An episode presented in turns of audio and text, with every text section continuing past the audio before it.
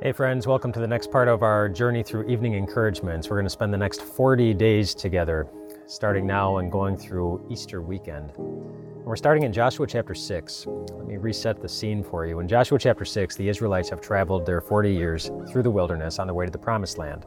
Moses, their original leader, is now gone, and Joshua has succeeded him as the leader. And they're just about to go into the city of Jericho. And in the first verse, of Joshua chapter 6, it sets the scene there for us, where it says that the gates of Jericho were securely barred, such that no one could get in or out. And so you think about how the Israelites must have felt as they approached this big city that they knew they had to take in order to go into the promised land. As they looked at the big gates that they could not get in, knowing that they weren't going to be opening and nobody was going to be coming out it probably looked kind of impossible. And you might know how that feels. Maybe you're not looking at a city called Jericho, you're probably not.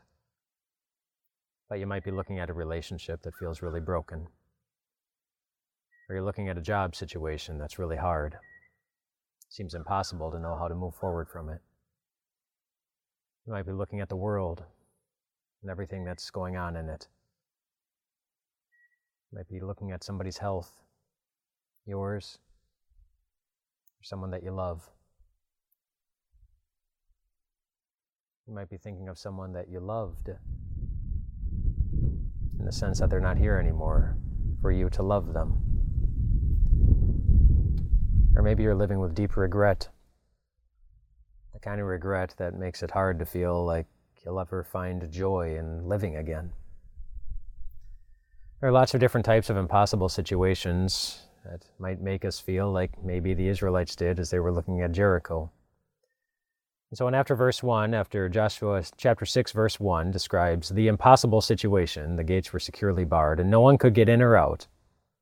Verse 2 goes on to say, Then the Lord said,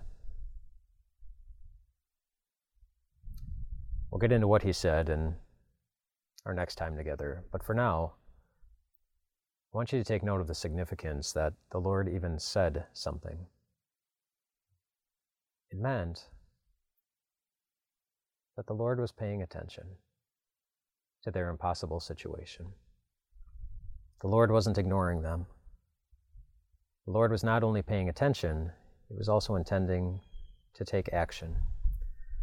And as we'll see, along with the Israelites, that the action that he took for them probably was not the action that the Israelites were expecting him to take, maybe not even the things that they would have asked him to do.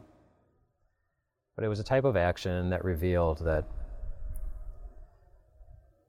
you're always in good hands when the Lord is paying attention. And there's really no impossible situation that ever needs to discourage you. And we'll see that not only as we go through Joshua chapter 6, we'll see that again and again and again as we make this journey through these next 40 days and, and land on Easter weekend. When the disciples themselves saw what was a pretty impossible situation, it looked like God was dying. They looked in the mirror and it looked like they weren't strong enough to handle all of it. And truly, God was dying. And truly, they were not strong enough to handle all of it on their own. And yet, Easter morning still came when God showed us in some very powerful ways that when God is paying attention, when the God who loves you and has committed himself to being there for you is paying attention, our victory is coming.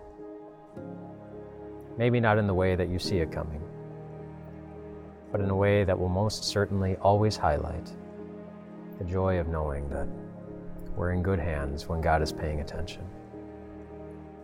Rest well tonight, my friends.